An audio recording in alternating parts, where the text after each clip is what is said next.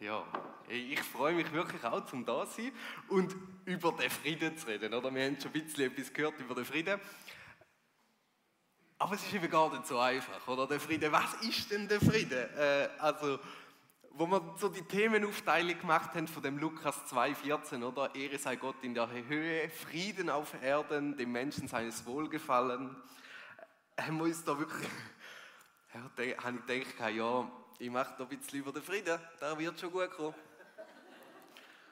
ähm, so schwer kann das nicht sein und auch, es gibt ja viele Bibelstellen über den Frieden. Oder was ich natürlich noch nicht gewusst habe, mal, ist, dass nochmal ein Krieg wird ausbrechen.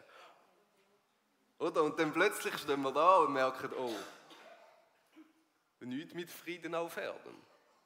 Oder? Und plötzlich habe ich gemerkt, so, es ist gar nicht so ein einfaches Thema, oder? Und ich habe gemerkt, es ist eben eigentlich ein riesiges Thema.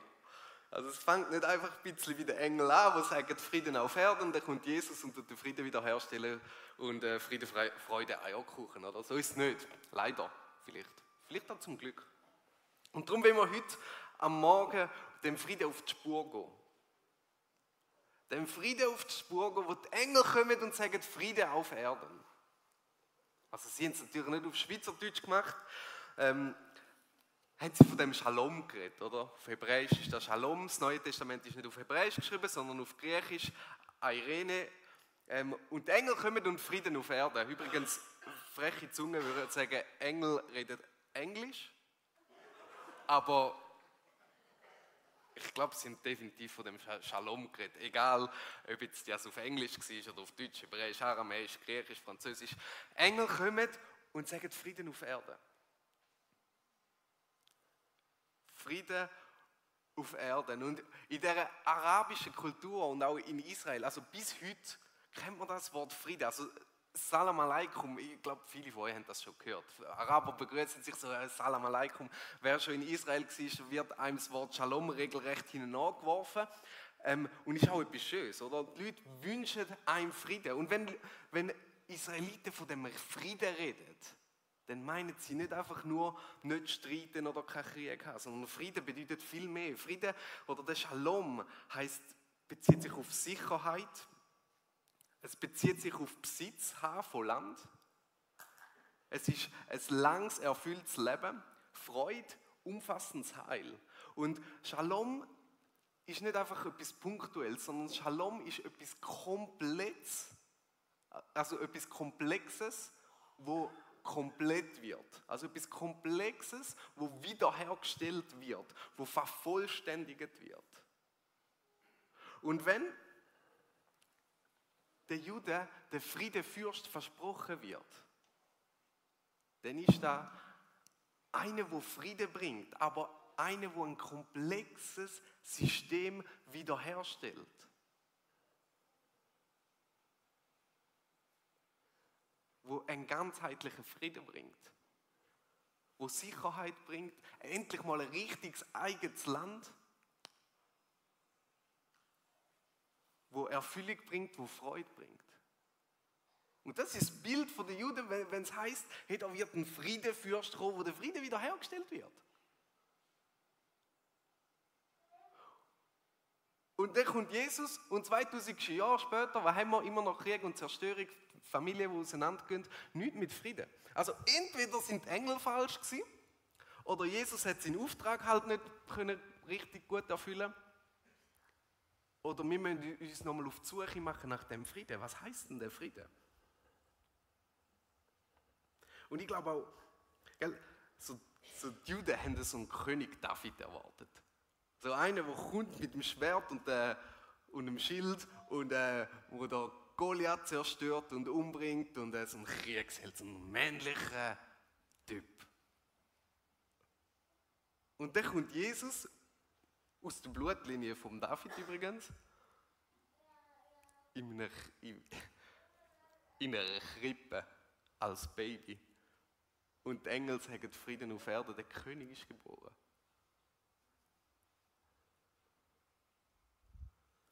Und wo Jesus so unterwegs ist, bringt er nicht einen Menschen um, sondern er rettet, tut Wunder. Und ich, ich manchmal stelle ich mir so die Jünger vor, oder? Die haben so gewusst, ja, hey, ich glaube, das ist jetzt wirklich mal der Messias. Ich meine, das sind schon viele Auftreten, die gesagt haben, ich bin im Fall der Messias, und dann ist einfach gar nichts passiert. Und dann, die, die hat so richtig in den Finger gekribbelt und so erwartet, so, wenn macht Jesus das, was uns versprochen ist. Also endlich das Schwert zückt und all die Römer vertreibt. Dann hat es so richtig den Finger gekribbelt. Die sind richtig nervös geworden. Und der Judas hat gefunden, hey, jetzt müssen wir eingreifen, jetzt müssen wir etwas machen. Oder? Er geht zu den Römern ran und sagt, hey, man macht so ein bisschen einen Konflikt, dass es endlich mal klopft und endlich mal Ruhe ist. Oder? Und, und er verratet Jesus. Und ein, ein Kollege von ihm nimmt das Schwert, schlägt an den Römer das Ohr ab. Was macht Jesus? Er nimmt das Ohr auf und heilt es wieder an. Also nichts mit einmal klopfen und dann ist Ruhe. Und darum wollen wir heute Morgen auf, uns auf die Suche machen nach dem Frieden. Oder was eben der Frieden nicht ist. Fangen wir doch mal damit an, was Frieden nicht ist. Frieden ist ganz offensichtlich nicht politischer Frieden. Sonst hätten wir nicht Krieg auf dieser Welt. Wenn die Engel sagen, Friede auf Erde, ist das ganz offensichtlich nicht ein politischer Frieden. Wir lesen, Jesus selber hat er gesagt, vor seinem Tod. Lukas einundzwanzig, auch wieder Lukas-Stelle. Ähm, Lukas einundzwanzig, ein Volk wird sich gegen das andere erheben und ein Staat den anderen angreifen. Es wird schwere Erdbeben ge- geben und viele Teile der Welt Hungersnöte und Seuchen. Also ganz offensichtlich ist der Frieden nicht politischer Frieden.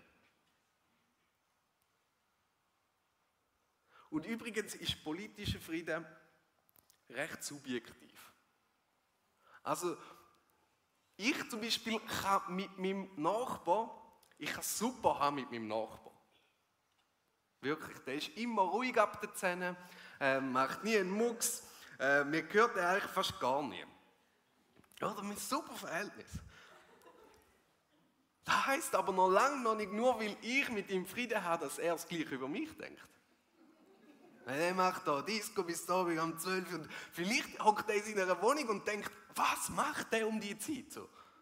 Nur weil ich ein friedliches Verhältnis habe zu meinem Nachbarn, heisst das nicht, dass er ein friedliches Verhältnis hat zu mir. Nur weil Länder nicht Krieg führen, heisst das nicht, dass es ein friedliches Verhältnis ist. Also Frieden ist nicht unbedingt mega objektiv. Man kann sehr, sehr subjektiv sein. Also Frieden, wo die Engel verkündet hat, ist nicht politischer Frieden. Okay, jetzt gibt es viele, sehr viele. Ich mache mich immer ein bisschen lustig darüber. Eigentlich ist es nicht lustig, es ist ja auch etwas Ernsthaftes, aber ist so der spirituelle Frieden, oder? So, ah, ich und Gott, ich und mein Jesus, so. Oh, du musst einfach Jesus in dein Leben nehmen und alles ist gut und alles ist super.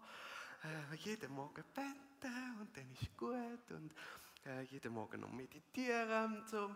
Also ich will es nicht schlecht reden, ich will nicht, es ist nicht schlecht.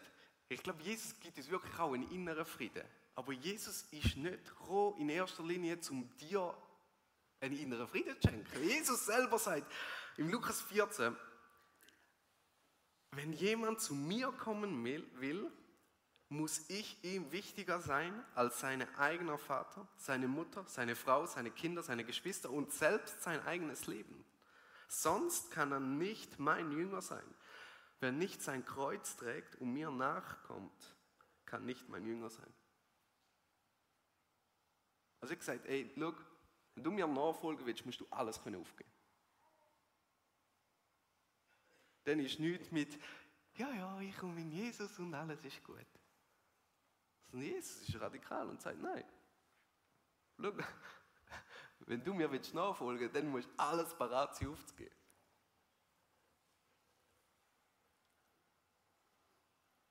Und auch da, spiritueller Frieden ist mega subjektiv. Also Leute können in einer Situation sein und absolut keinen Frieden verspüren. Und andere Leute sind in der genau gleichen Situation, wo aber irgendwie Frieden haben. Und spiritueller Frieden ist ist nur abhängig ab dir. Hat nichts mit deinen Umständen zu tun. Und Jesus ist nicht in erster Linie gekommen, um dir spirituellen Frieden zu bringen. Wenn die Engel sagen, Friede auf Erden, was haben sie damit gemeint? Wenn es nicht politischer Frieden ist und wenn es nicht spiritueller Frieden ist. Wenn die Engel kommen und sagen, Friede auf Erden, dann heisst das Frieden mit Gott. Und das ist die gute Nachricht von Weihnachten. Frieden mit Gott, das ist die gute Nachricht. Das Lustige ist ja, wenn es immer eine gute Nachricht gibt, hat es meistens eine schlechte Nachricht, oder? Sonst wäre die gute Nachricht gar nicht gut. Okay, weißt du, die schlechte Nachricht? Du bist im Streit mit Gott, du bist im Krieg mit Gott. Ich weiß nicht, ob du das gewusst hast. Die gute Nachricht ist, Jesus hat den Frieden geschlossen. Schon mal vorweg. Okay, aber du bist in Streit mit Gott. Römer äh, erzählt das relativ gut. Und zwar sagt der Römerbrief, es gibt eigentlich ungefähr drei Arten von Menschen. Es gibt die, es gibt die Natur- und Techniktypen, dann gibt es Politik- und Gesellschaftsleute und dann gibt es so Glaube und Religion. Und nein, das sind keine Schulfächer, sondern das sind Typen an Menschen. Und du bist irgendwo ein von diesen Typen. Ob du willst oder nicht, vielleicht bist du ein bisschen mehr da, vielleicht ein bisschen mehr da, vielleicht ein bisschen mehr da. Okay, lass mich erklären. Also es gibt da den Typ eins, der Natur und Technik. Und Gott offenbart sich jedem Menschen. Verschieden. Gott offenbart sich uns durch die Schöpfung. Also, wenn wir schauen in die Welt raus, dann sehen wir, hey, es ist wunderschön. Und wir können Gott erkennen in der Natur. Es gibt kaum einen NASA-Mitarbeiter, der nicht an irgendeinen Gott glaubt. Es gibt so einen bekannten Spruch, ich weiß gar nicht, wer er gesagt hat, und ich glaube, wir wissen, dass ein paar sagen der, jetzt gesagt, ein paar sagen der, jetzt gesagt, das ist eigentlich keine Rolle, spielt eigentlich nicht so eine Rolle. Der erste Schluck aus dem Becher von der Wissenschaft wirkt atheistisch, aber auf dem Grund vom Becher wartet immer Gott. Also Gott offenbart sich uns in der Natur, in der Technik. Was machen wir? Wir erklären Gott den Krieg und fangen an, die Schöpfung anzubeten. Wir haben aufgehört, den Schöpfer anzubeten, sondern die Schöpfung anzubeten. Wir geben unserem Handy mehr Aufmerksamkeit wie unserem Gott. Wir fangen an, das zu vergöttern, was wir erschaffen haben. Wir geben Gott nicht mehr die schöpferische Ehre. Okay, dann gibt es andere Menschen. Die sagen, ja, ich bin nicht so der Naturfreak, ich bin auch nicht so der Technik-Gaudi. So, ich bin der Typ, der sich in die Politik investiert. Oder? Und Gott offenbart sich, nicht direkt in die Politik, aber vielmehr so, Gott offenbart sich durch unser Gewissen. Gott offenbart sich durch unser Gewissen. Durch das, dass wir wissen, was gut und schlecht ist. Gibt es überhaupt das Miteinander? Es würde nicht funktionieren, wenn wir kein Gut und Schlecht hätten, wenn wir kein Gewissen hätten. Das würde nicht funktionieren. Und daraus entstehen ganze politische Bege Be Bewegungen und das ist nicht schlecht. Das ist gar nicht schlecht, das ist gut. Und Gott offenbart sich in dem uns. Er gibt uns einen moralischen Maßstab. Ob du willst oder nicht, wir haben alle in uns hinein. Das Problem ist einfach, irgendwie machen wir gleich das, was wir verurteilen. Oder unsere Politik wird unsere Religion. Wir, wir sehen nur noch das Klima und plötzlich ist das das Allerwichtigste und wir schauen gar nicht mehr auf Gott. Wir haben aufgehört, auf Gott zu schauen. Sondern angefangen, unseren Wertemaßstab irgendwie können durchzusetzen. Und dann gibt es noch den dritten Punkt. Der dritte Punkt, und das sind wahrscheinlich einige von euch, also nicht, das ist gar nicht abwertend, überhaupt nicht. Die sagen, nein, ich bin der Typ, oder ich habe die Bibel, ich, ich kann ja da innen lesen, wie Jesus ist, wer Gott ist, wie sein Charakter ist, wie er so ungefähr tickt und so. Ich verlasse mich ganz auf die Bibel. Oder ich bin Typ Glaube und Religion. Soll ich euch etwas sagen? Wir sind gar nicht viel besser dran. Gerade weil wir die Bibel haben, gerade weil wir wissen, was gut und schlecht ist, gerade weil wir Gott können entdecken in der Bibel, macht uns da, stellt uns da gar nicht in eine bessere Position. Sondern gerade weil wir wissen, was gut und schlecht ist. Und weil wir wissen, was Gottes Willen ist und was nicht. Und wir gleich machen, stellt uns da gar nicht in eine bessere Position. Also wir haben die Bibel, wir haben das Gesetz. Also Römerbrief redet vom Gesetz, oder? Weil, weil Römerbrief hat es Zeiten vom Römerbrief natürlich auch nicht gegeben, oder? Wir haben die Bibel, wir haben, wir haben das Gesetz und wir machen gleich das, was wir nicht sollten. Ich weiß nicht, ob es du heißt, aber ob du willst oder nicht, du hast Gott den Krieg erklärt. Wir sind nicht fähig, zum, zum den Shalom zu bringen. Shalom ist übrigens immer, oder fast immer, im Zusammenhang mit Gerechtigkeit. Und wir sind nicht fähig, vor Gott zumindest, die Gerechtigkeit zu haben. Römer drei bringt es eigentlich auf den Punkt. Römer drei zehn, keiner ist gerecht, auch nicht einer. Keiner ist gerecht, nicht einer. Jetzt kommen die Engel und verkünden gute Botschaft. Und sie sagen, Friede auf Erden. Der Friedensfürst ist geschickt worden, um den Frieden wiederherzustellen. Damit wir Frieden mit Gott haben.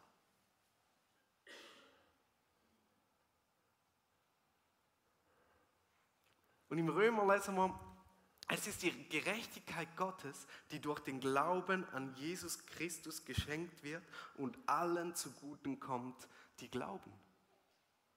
Also es ist Gerechtigkeit von Gott, wo wir dürfen haben, wenn wir an Jesus glauben. Und das tut den Frieden wiederherstellen. Ähm, zur Ergänzung Römer fünf. Nachdem wir nun aufgrund des Glaubens für gerecht erklärt wurden, haben wir Frieden mit Gott durch unseren Herrn Jesus Christus. Wir haben Frieden mit Gott. Wir haben Frieden mit Gott. Als ich in die Oberstufe gegangen bin, hatte ich einen Schulkollegen. Und wir hatten eine Lehrerin, ganz offensichtlich. Und die zwei, die zwei sind einfach, die haben sich jetzt, sind sich jetzt immer in die Haare geraten. Also ich und mein Kollege, wir sind auch nicht die Bravsten gewesen, das darf man vielleicht auch sagen. Wir haben Sachen gemacht, die nicht okay sind, äh, ganz klar. Das Problem war, er ist immer drunter gekommen. Ich bin nicht drunter gekommen, ich habe einfach einmal gesagt, ja, ich habe einen Fehler gemacht, tut mir leid. So einfach kann es sein mit Lehrer. Sorry. Ja, es ist wirklich, das Problem bei diesen zwei war, die haben sich beide immer als Opfer gesehen. Die haben sich beide als Opfer gesehen, immer, permanent. Also die Lehrerin hat das Gefühl gehabt, sie wird vom Schüler fertig gemacht und der Schüler hat das Gefühl gehabt, sie wird von der Lehrerin fertig gemacht. Ich glaube, das Gefühl ist nicht einmal so falsch gewesen. Und die, die, die haben beide nicht können anstehen und sagen, es tut mir leid, ich habe einen Fehler gemacht. Haben beide nicht können. Und sie sind permanent in der Opferrolle gewesen, beide. Und es hat keine Diskussionsgrundlage gegeben. Nicht eine. Die haben nicht können an den Tisch sitzen und sagen, hey komm, wir reden mal. Das ist nicht gegangen. Und vielleicht bist du heute Morgen da und denkst, ja, ich, es, es ist, es ist äh, das ist ein Gott, der will mir ein Friedensangebot machen, aber ich bin verletzt. Und ja, vielleicht bist du verletzt. Aber Jesus sitzt an den Tisch und will dir die Hand geben, streckt dir die Hand entgegen und sagt, ich will Frieden mit dir schließen. Ich will Frieden mit dir schließen. Ich bin gesandt von meinem Vater, zum Frieden mit dir schließen. Und ich will Frieden mit dir. Und vielleicht bist du da und sagst, ja, hey, mega lieb, aber ich verstehe dich nicht. Wieso passiert das in meinem Leben? Wieso sterben die Menschen? Wieso hast du mir das genommen? Und lass mich etwas sagen. Jesus Du darfst schon fast spielen, das ist ja mega schön.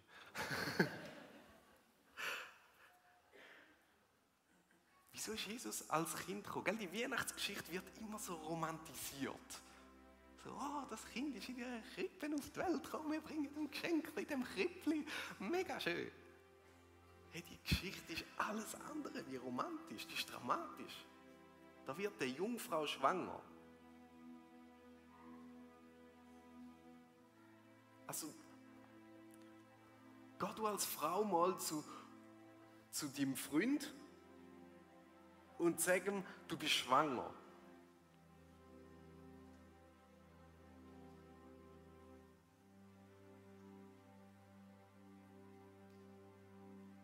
Und also,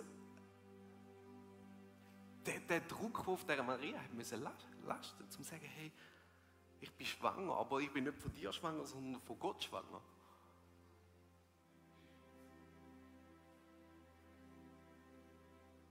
Auch die, die, die Gedankenspiele, die in dieser Maria müssen abgehen. Und ich weiß nicht, ob ihr das wisst, aber ein Kind wird extrem prägt in dieser Zeit, wo sie im Bauch ist, von Mami. Die kommt, das Kind kommt die Emotionen mit über. Und dann müsst ihr in das Bethlehem laufen, hochschwanger, und dann findet ihr keine Unterkunft. Das ist alles andere wie romantisch. Und das ist nicht einfach so ein schöner Stall, sondern da ist ein Stall. Ich weiß nicht, ob wir schon mal in einem Stall waren, aber ein Stall ist jetzt wirklich alles andere wie romantisch. Und da wird ein Kind auf die Welt gebracht. Und es ist nicht alles fertig, sondern da kommt ein König und sagt, ich habe gehört von dem neuen König, der wird kommen, also bringen wir einfach mal alle Kinder um bis zweijährig. Wo ist dort Romantik? Und Maria und Josef sind aufgefordert worden, von einem Engel zum Flüchten. Und sie sind in ein anderes Land. Jesus ist aufgewachsen als ein Flüchtlingskind. Traumatisiert wahrscheinlich. Und als er zurückgekommen ist in sein eigenes Land, ist er ja nicht einfach Friede, Freude, Eierkuchen gewesen. Er war ja dort noch nie gewesen. Der war selbst in seinem eigenen Land wahrscheinlich nicht wirklich zu Hause gewesen. Und Jesus sitzt mit dir an den Tisch und sagt, hey, schau, ich sehe deinen Schmerz. Und ich verstehe deinen Schmerz. Und es tut mir so weh und ich leide mit. Aber weißt du was? Ich hatte den Schmerz auch gehabt. Ich weiß, wie du dich fühlst. Mein Leben war auch nicht nur rosarot und romantisch gewesen. Und ich wünsche mir, dass wir uns nicht einfach gegenseitig auf den Kopf hauen. Sondern ich will Frieden mit dir. Ich will Frieden mit dir schließen. Und ich würde gerne zum Schluss die Korintherstelle zwei Punkt fünf einfach vorlesen. Ihr könnt sie nicht mitlesen, ich würde sie gerne einfach vorlesen. Mit euch ermutigen, ähm, zum, zum die Stelle auch wieder mal vornehmen. Und in dieser Weihnachtszeit gerade auch, einfach für heute mal zu lesen, durchzukommen. Ich würde sie gerne vorstellen, wie Jesus den Frieden mit dir schließen will. All dies verdanken wir Gott, der uns durch Christus mit sich selbst versöhnt hat. Er hat uns beauftragt, diese Botschaft überall zu verkünden, und so lautet sie: Gott ist durch Christus selbst in diese Welt gekommen und hat Frieden mit ihr geschlossen, indem er den Menschen ihre Sünde nicht länger anrechnet. Gott hat uns dazu bestimmt, diese Botschaft der Versöhnung in der ganzen Welt zu verbreiten. Als Botschafter von Christus fordern wir euch deshalb im Namen Gottes auf, lasst euch mit Gott versöhnen. Wir bitten euch darum im Auftrag von Christus. Denn Gott hat Christus, der ohne jede Sünde war, mit all unserer Schuld beladen und verurteilt, damit wir freigesprochen sind und vor ihm bestehen können. Und das ist die gute Nachricht von Weihnachten. Friede mit Gott. dieser Welt.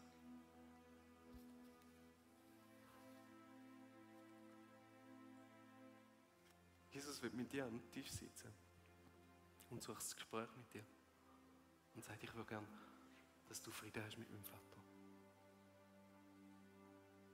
Ich würde gerne beten. Jesus, ich will danken, dass du gekommen bist auf die Welt als Friedensstifter, damit wir Frieden haben mit dir, mit deinem Vater. Und so lass uns immer wieder erkennen, was nicht gut ist, wo wir immer wieder in den Streit mit dem Vater kommen. Und lass uns an den Tisch sitzen und uns über das reden. Und Vater, wieder danke sagen, dass du uns die Schuld nicht mehr länger anrechnen tust, sondern uns befreit hast durch deinen Sohn. Und gib uns auch immer wieder den Mut und die Kraft, dass den Leuten verkünden, dass wir Frieden mit dir haben können. Danke für das Friedensangebot, das du schliessest. Und wir wollen das heute Morgen annehmen.